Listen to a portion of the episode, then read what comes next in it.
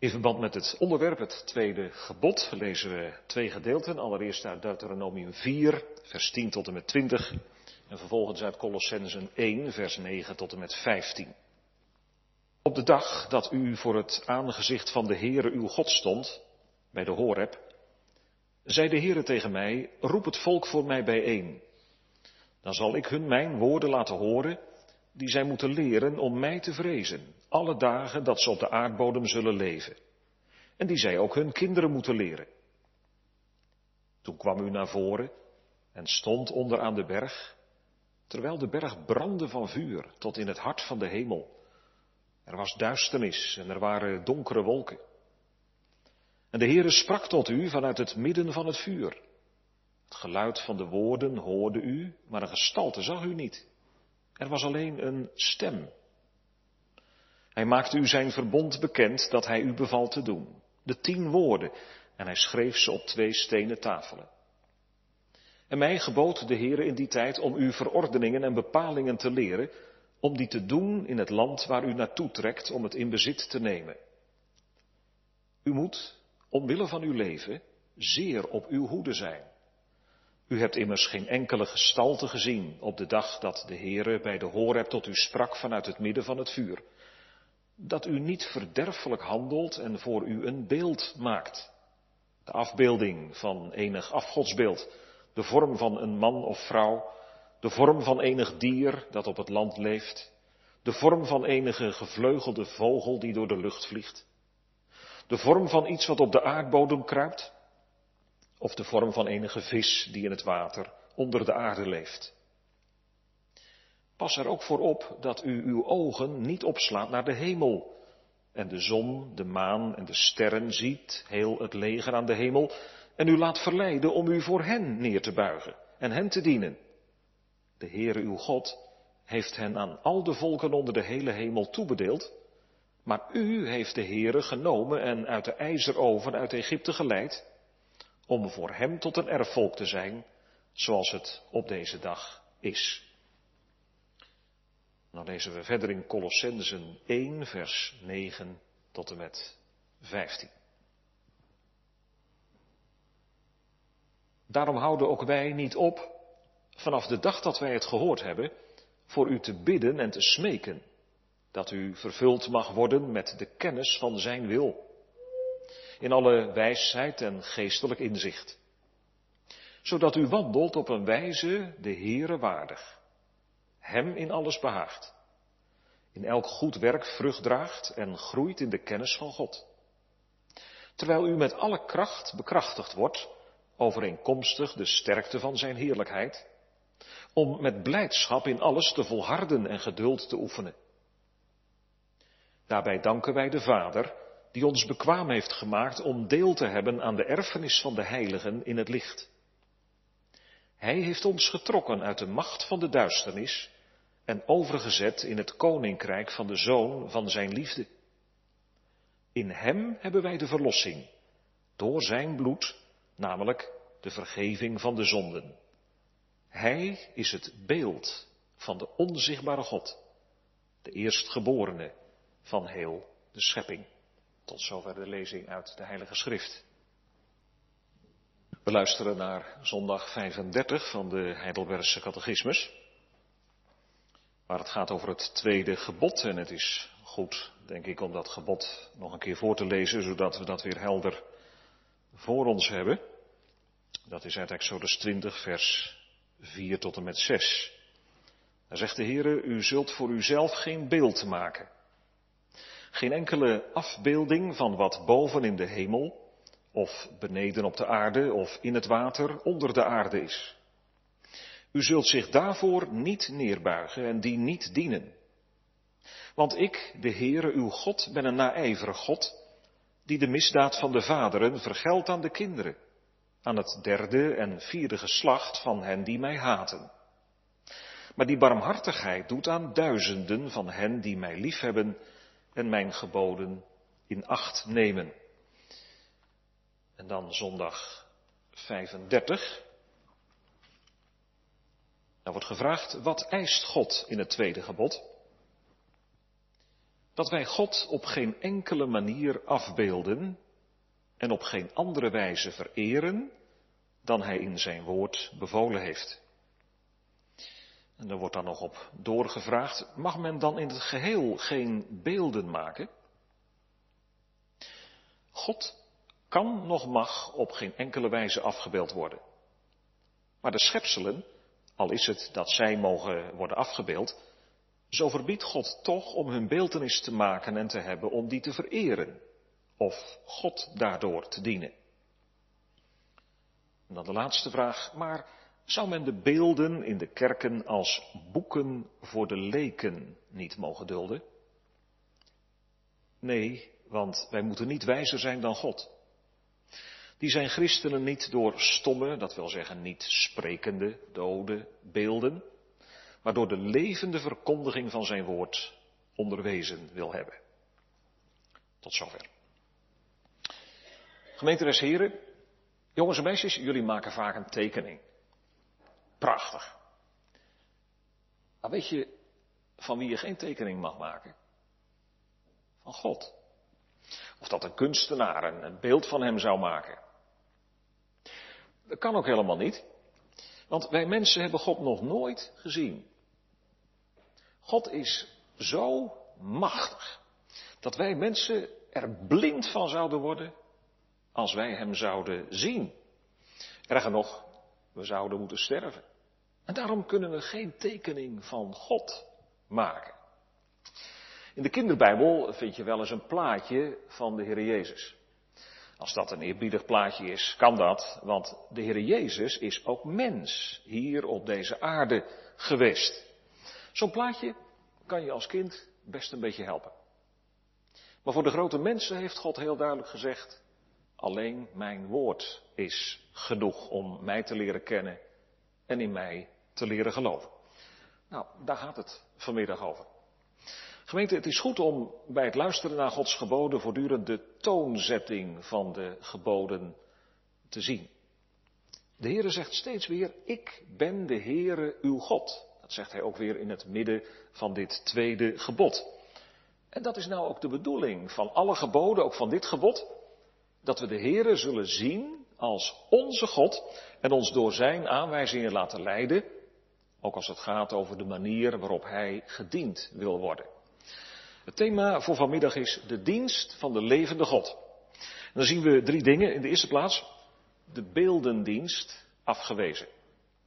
Vervolgens Gods evenbeeld aangewezen.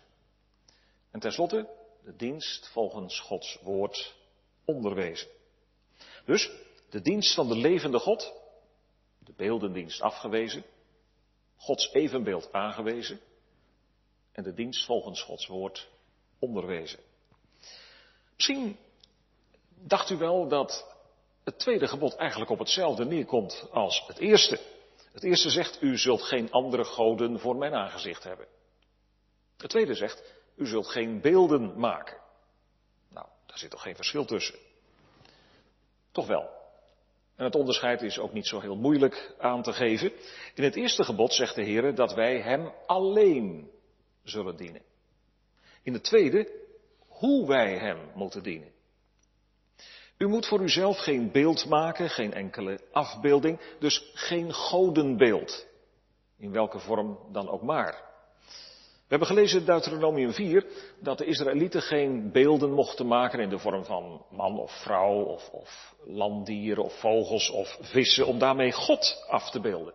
Want, zegt Mozes, jullie hebben helemaal geen gedaante van God gezien toen hij zijn wet bij de Horeb heeft gegeven.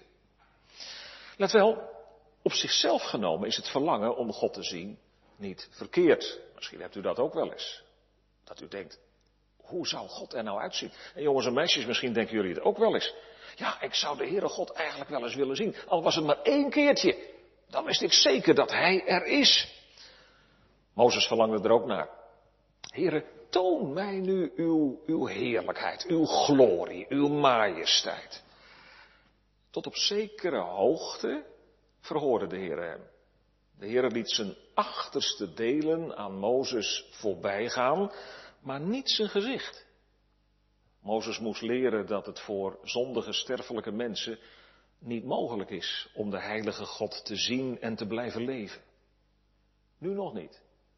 Straks, als de zonde verleden tijd is, dan zullen allen die hem dienen zijn aangezicht zien.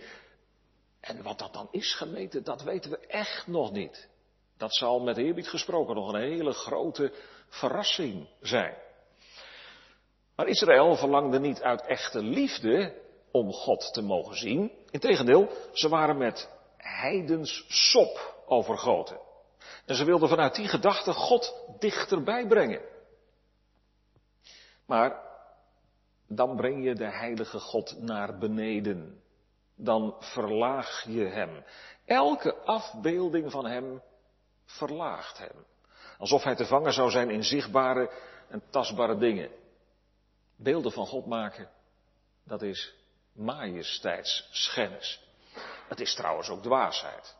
De Heere vraagt ergens aan Israël en aan ons, bij wie dan zou u mij willen vergelijken?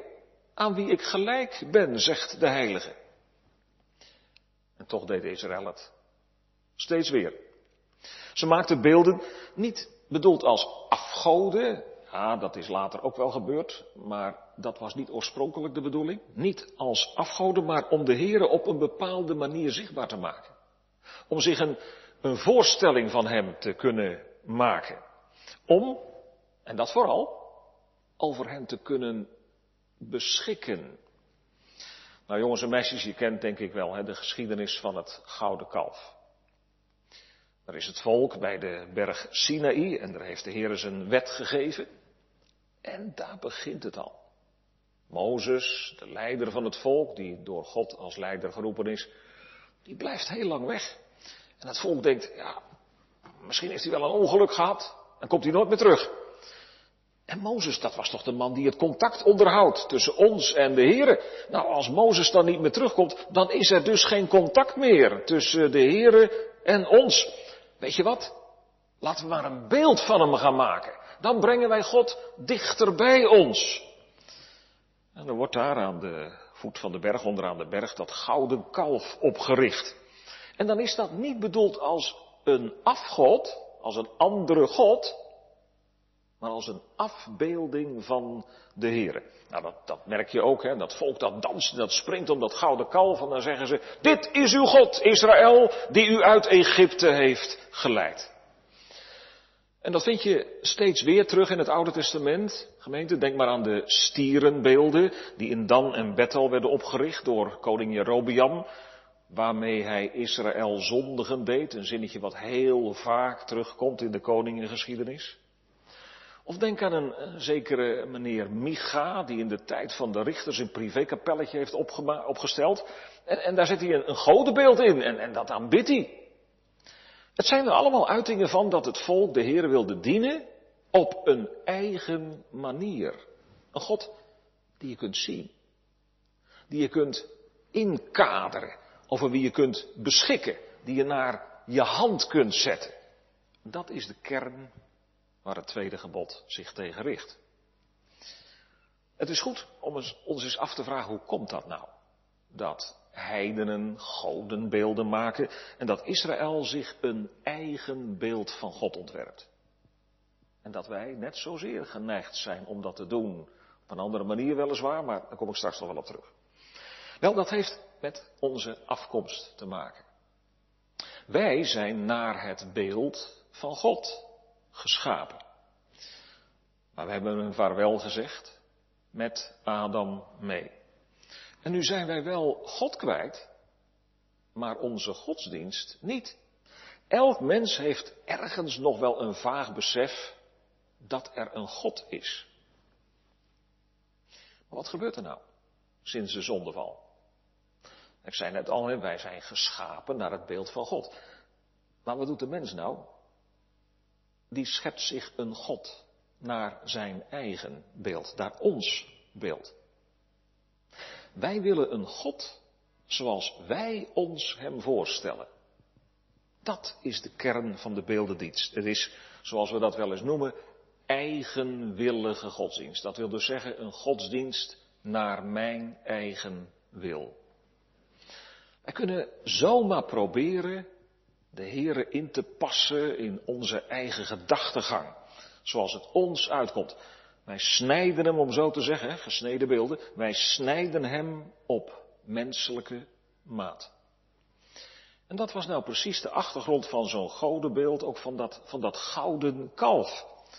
Men zag het zo, in zo'n gegoten of gesneden beeld, kon je de krachten van een bepaalde God bundelen, zodat je die kunt hanteren. Anders dan zijn die krachten grillig en zelfs dodelijk. Vergelijk het maar met een transformatorhuisje. En bijvoorbeeld bij een elektrische trein. Levensgevaarlijke hoofdspanning wordt omlaag getransformeerd, zodat we er met minder risico gebruik van kunnen maken. Dan kun je dus de Heere God voor je karretje spannen, al naar het gelang, gelang het je uitkomt. Nou gemeente, nou hebben wij een kerk zonder beelden.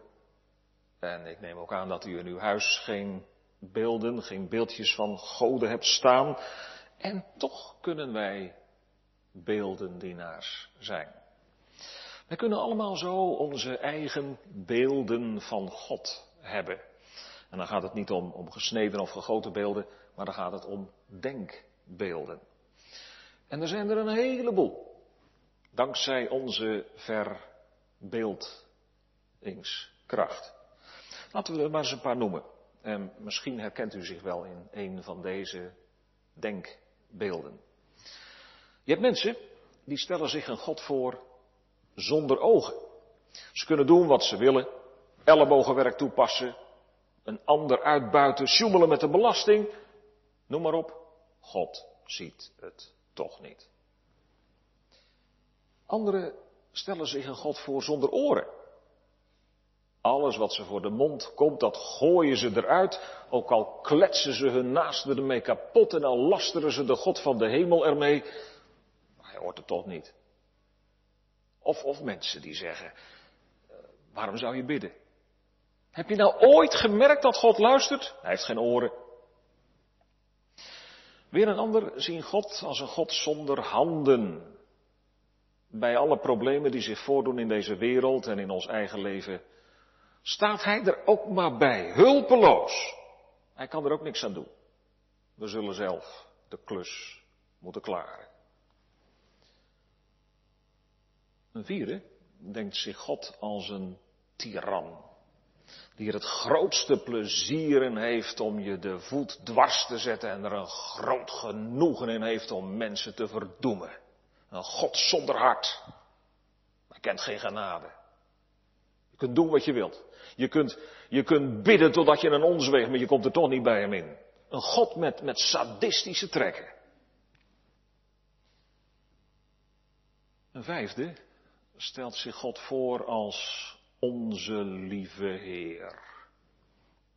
En vergeef me de uitdrukking gemeente, maar dan wordt het wel duidelijk wat daarmee bedoeld wordt. Een soort gezellige grootvader die nergens een punt van maakt en die alles door de vingers ziet. Je kunt alle kanten met hem op. Hij kan gewoon niet boos worden. Verloren gaan? Wel nee. En de hel, die bestaat niet. Het komt met zo'n God, met iedereen goed. Maakt niet uit wie je doet en wat je bent. In zijn eh, prachtige boekje Heilig is zijn naam, wijst onze oud-testamenticus, professor Peels, op een manier van denken over God, die juist in deze 21ste eeuw onder ons kerkmensen zijn duizenden verslaat. Hij noemt dat de humanisering, de vermenselijking van het godsbeeld. Er mag niet meer gesproken worden over God als koning, rechter, strijder. Want dat drukt de mens naar beneden. Dat houdt hem onmondig. Je moet het alleen nog maar hebben over een God van liefde en genade. En dat op een heel bepaalde manier, op de manier van een therapeut. Voel je goed met de God die liefde is. Die zoveel begrip voor je heeft. Die zijn hand op je schouder legt en je vooral jezelf laat zijn. Dus een God die jou helpt om jezelf te zijn.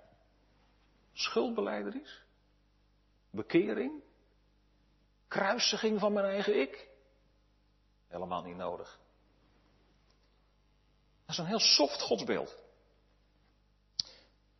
En we zouden ons kunnen afvragen wat nou de achtergrond daarvan is.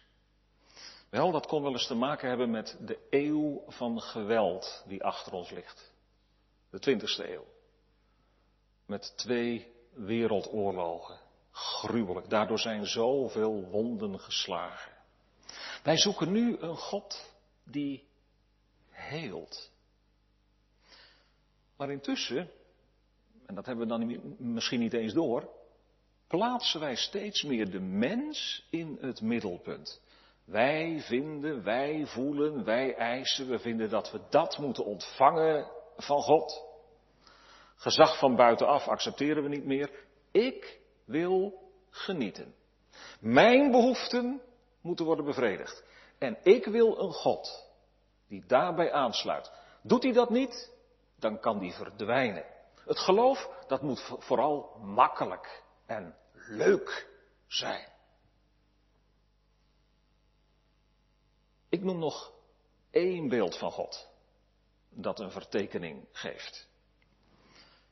Als je zelf een vader hebt gehad die jou, vooral als meisje, als jonge vrouw, angst inboezemde, je mishandelde of je seksueel misbruikte, dan kun je het Spaans benauwd krijgen als je vanuit de Bijbel hoort dat God een vader wil zijn voor zijn kinderen. Onbewust kun je het beeld dat je van je eigen vader hebt dan projecteren op God als vader. Wat is er dan een bijzondere werking van de Heilige Geest nodig om van, je, om van dit verkeerde beeld bevrijd te worden en het zuivere beeld van God als vader te mogen ontvangen? Gemeente, weet u wat, wat soms het lastige is van al die verschillende denkbeelden over God?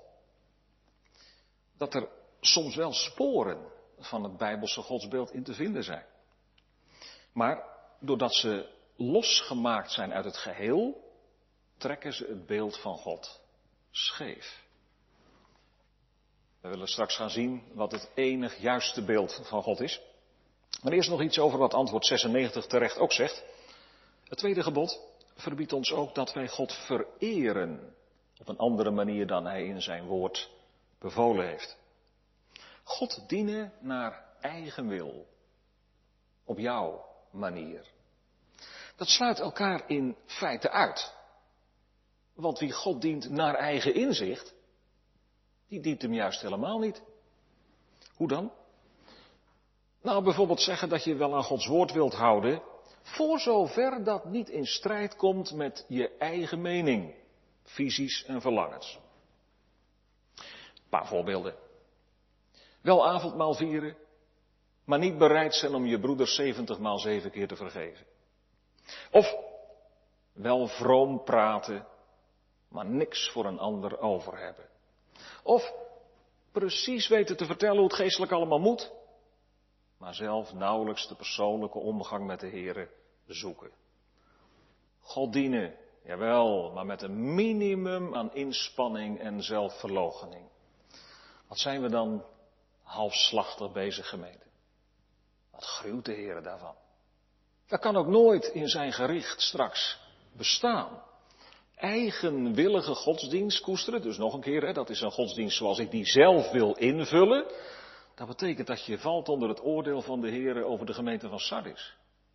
U hebt een naam dat u leeft, maar u bent dood. Nou, dan is, dan is radicale bekering nodig. Een, een beeldenstorm, zou je kunnen zeggen, waarbij al onze denkbeelden over wie God is en hoe Hij gediend wil worden, radicaal omvergaan. Door Gods woord en door Zijn geest krijg ik het juiste beeld van God in het vizier. Dat brengt ons op het tweede. Gods evenbeeld aangewezen. Het echte beeld van God is, heel kort gezegd, Jezus Christus. Zo wordt hij in Gods woord ook meer dan eens genoemd, onder andere ook in het gedeelte dat we gelezen hebben uit Colossense 1. Wij zijn dat beeld van God kwijtgeraakt door onze zonde, maar Hij is het. Hij wordt genoemd het uitgedrukte beeld van Gods zelfstandigheid, van Zijn glorie. God, die niet uit te beelden en af te meten is, heeft voor zichzelf een beeld ontworpen. Niet van hout en steen, maar in levende lijven. In Christus, die ons vlees en bloed heeft aangenomen. In Hem geeft God een duidelijk beeld van zichzelf. Jezus is sprekend zijn vader. Zo dat hij met recht zeggen kan, wie mij gezien heeft, heeft de vader gezien. Niet omdat ze samenvallen, maar omdat dat wat Jezus over zijn vader laat horen en laat zien, zo helemaal werkelijkheidsgetrouw is. Jongeren, wil je weten wie God is? Dat is een vraag, hè, die komt nog wel eens naar boven, ook op een categorisatie wel eens. Ja, wie is God nou eigenlijk? Kijk dan naar Jezus. Leer Hem kennen zoals die ons in zijn woord getekend wordt. Dus pak je Bijbeltje en ontdek dat in Jezus de trekken van zijn Vader zichtbaar worden. En wat zie je dan? Het veelzijdige beeld van God. Ik noem een aantal dingen. Een heiland vol barmhartigheid, een warm hart, die zondaars zoekt en zalig maakt maar die tegelijkertijd heilig torent over mensen die zichzelf met hun eigen gemaakte vroomheid handhaven tegenover hem. Een heiland die borg staat voor de schuld van zijn volk. En die tegelijk zegt tegen zijn leerlingen, ik heb u een voorbeeld gegeven, opdat u doet zoals ik gedaan heb. Een heiland die zijn leven inzette voor zijn vrienden. En die tegelijk zegt, u bent mijn vrienden als u doet wat ik u gebied. Heiland in wie de liefde van God voor zondaren schittert en die tegelijk zegt, wie mij verwerpt, die verwerpt het leven en die kiest voor de eeuwige dood. Een heiland die troostend zijn hand op de zijne legt, ze koestert in zijn ontferming maar tegelijkertijd hen niet laat zoals ze zijn, maar ze bekeert en vernieuwt door zijn geest.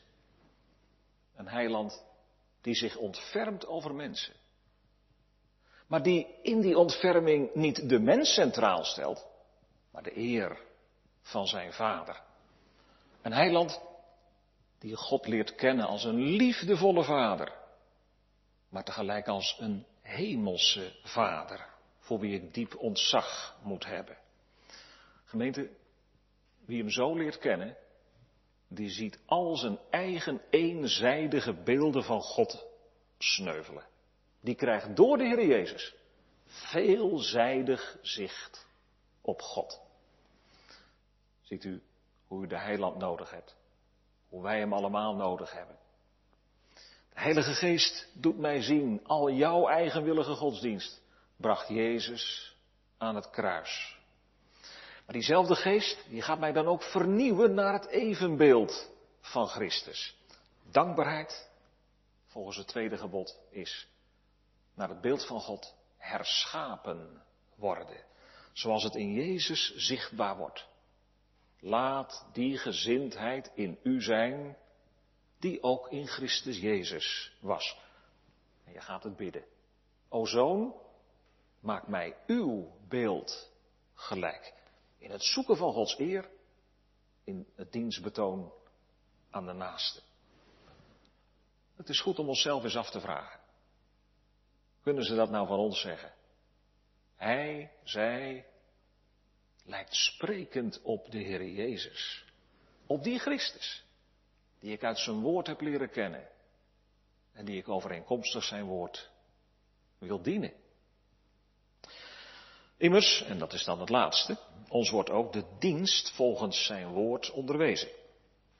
Er volgt een, een begrijpelijke vraag. mogen wij dan helemaal geen beelden maken? Het antwoord is duidelijk. God mag op geen enkele manier afgebeeld worden. Dat hebben we gezien, dus daar gaan we het nu verder niet meer over hebben. Maar de vraag, de schepselen dan? Die wel. Op tal van plaatsen in de Bijbel lezen we dat er zelfs in opdracht van de Heer eh, afbeeldingen gemaakt worden van voorwerpen, van, van engelen zelfs ook. Bijvoorbeeld in de tabernakel en de tempel. Wij vinden nergens een verbod om schepselen af te beelden. Wie denkt er niet aan, aan schilderijen van bijbelse personen, zoals bijvoorbeeld Rembrandt die maakte.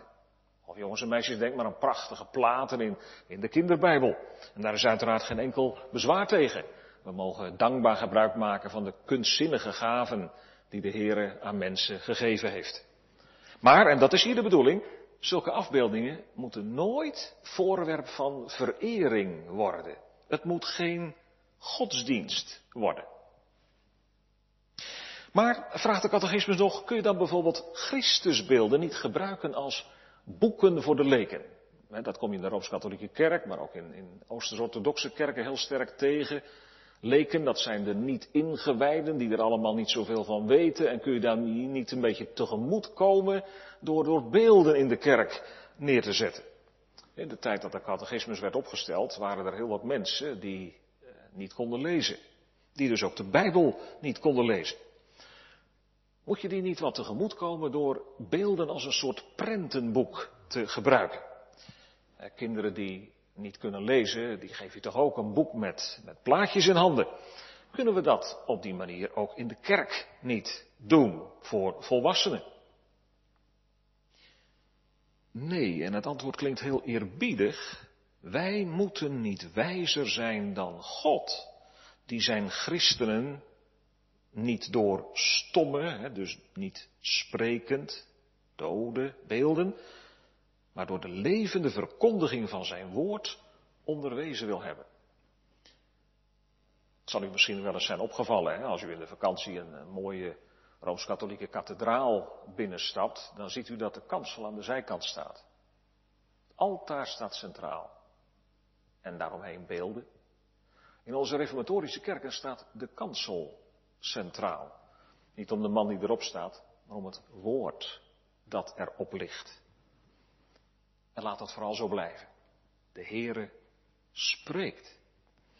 Laten we dat ook niet vervangen door bijvoorbeeld religieus drama waarbij de Bijbel wordt nagespeeld.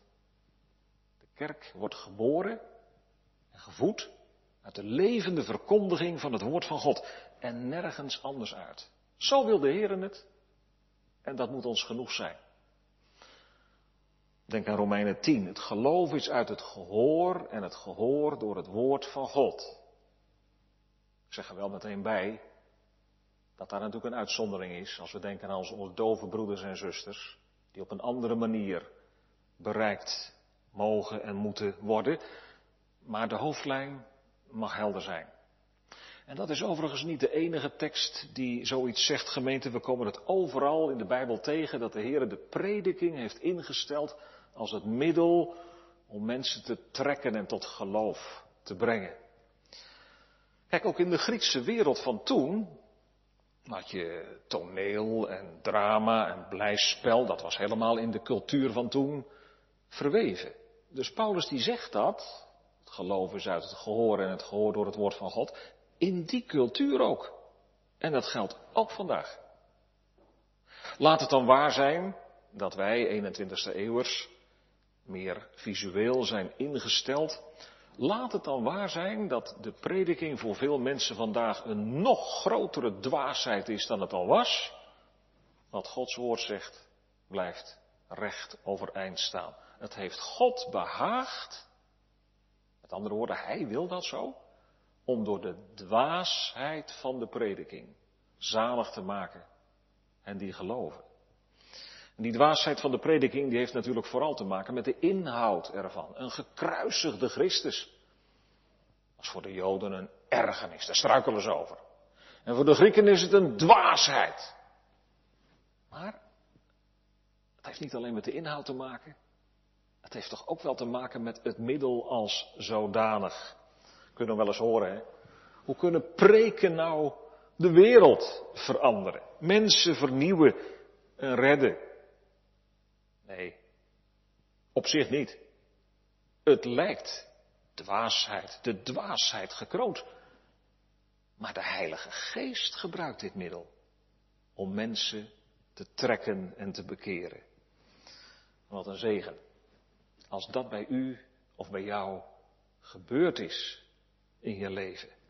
Dat de Heere zo zijn woord liet binnenkomen, dat je door dat woord geraakt en verbroken werd. Verbroken onder het zwaard van het woord van God. Ik denk aan een man die me het eens vertelde. Hij had een hobby waar hij voor leefde.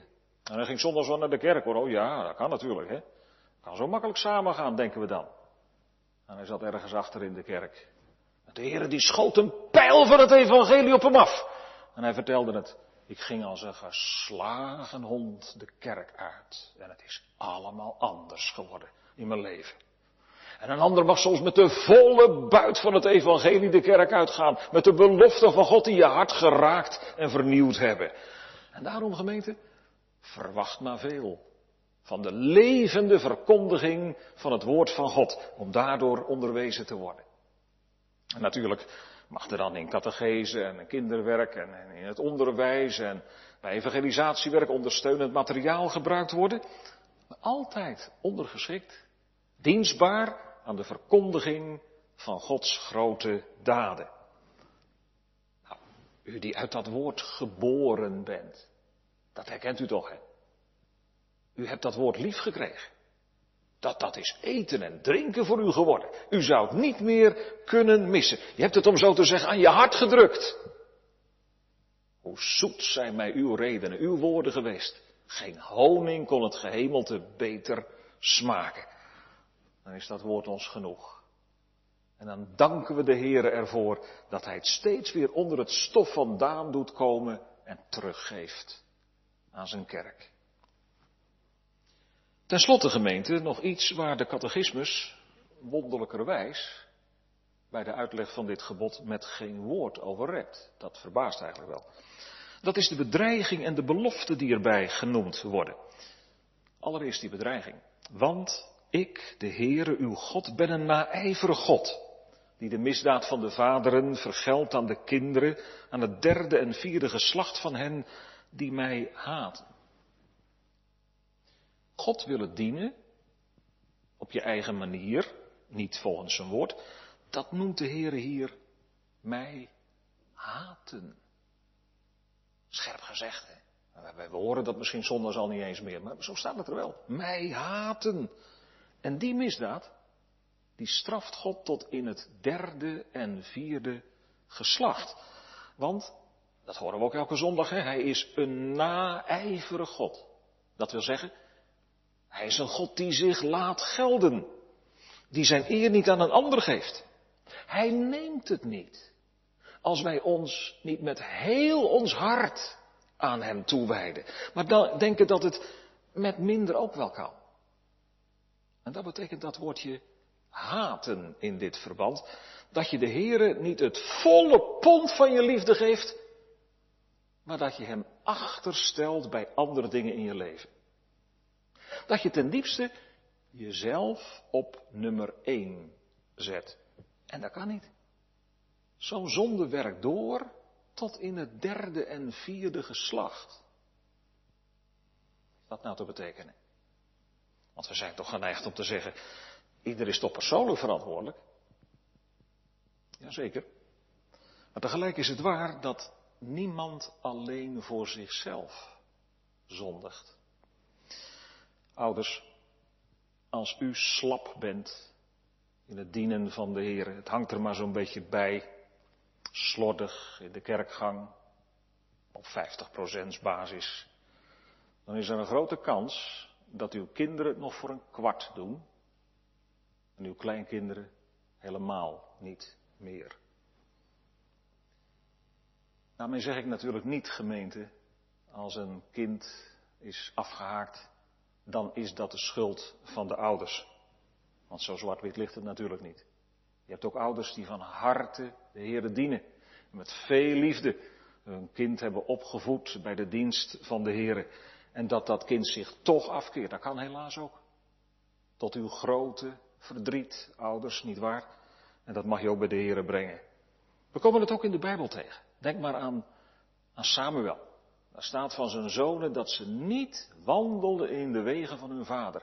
Tot groot verdriet van Samuel. Maar waar het nou vanmiddag om gaat, dat is het accent wat we nou vanmiddag plaatsen vanuit dit gedeelte. Dat is, welk voorbeeld geef je nou als ouders? Welk voorbeeld geven wij als wij sport voor ons kind belangrijker vinden dan catechisatie? En een boswandeling op zondagmiddag nuttiger dan de tweede kerkgang. In een eigenwillige godsdienst sleep je in de regel je gezin, je nageslacht mee. Ik geef u één voorbeeld, maar ik zou het echt met vele kunnen vermenigvuldigen die ik zo in de loop van de jaren ben tegengekomen. Er was een keer een godvrezende vrouw die overleed. En ik wist dat haar kinderen nergens meer aan deden. we gingen de begrafenis doorspreken en ja, die psalm die kenden ze nog wel, die kon wel gezongen worden. Ja, prima. En bij de koffie na de begrafenis kwam ik naast een kleinzoon te zitten. En ik vroeg aan hem, wat vond je er nou van vanmorgen? Hij zei, meneer, dit was de eerste keer in mijn leven dat ik een kerk van binnen gezien heb. Ziet u, met twee generaties is het weg. Als het fakkeltje niet meer wordt overgedragen aan de volgende generatie. Zo snel gaat dat.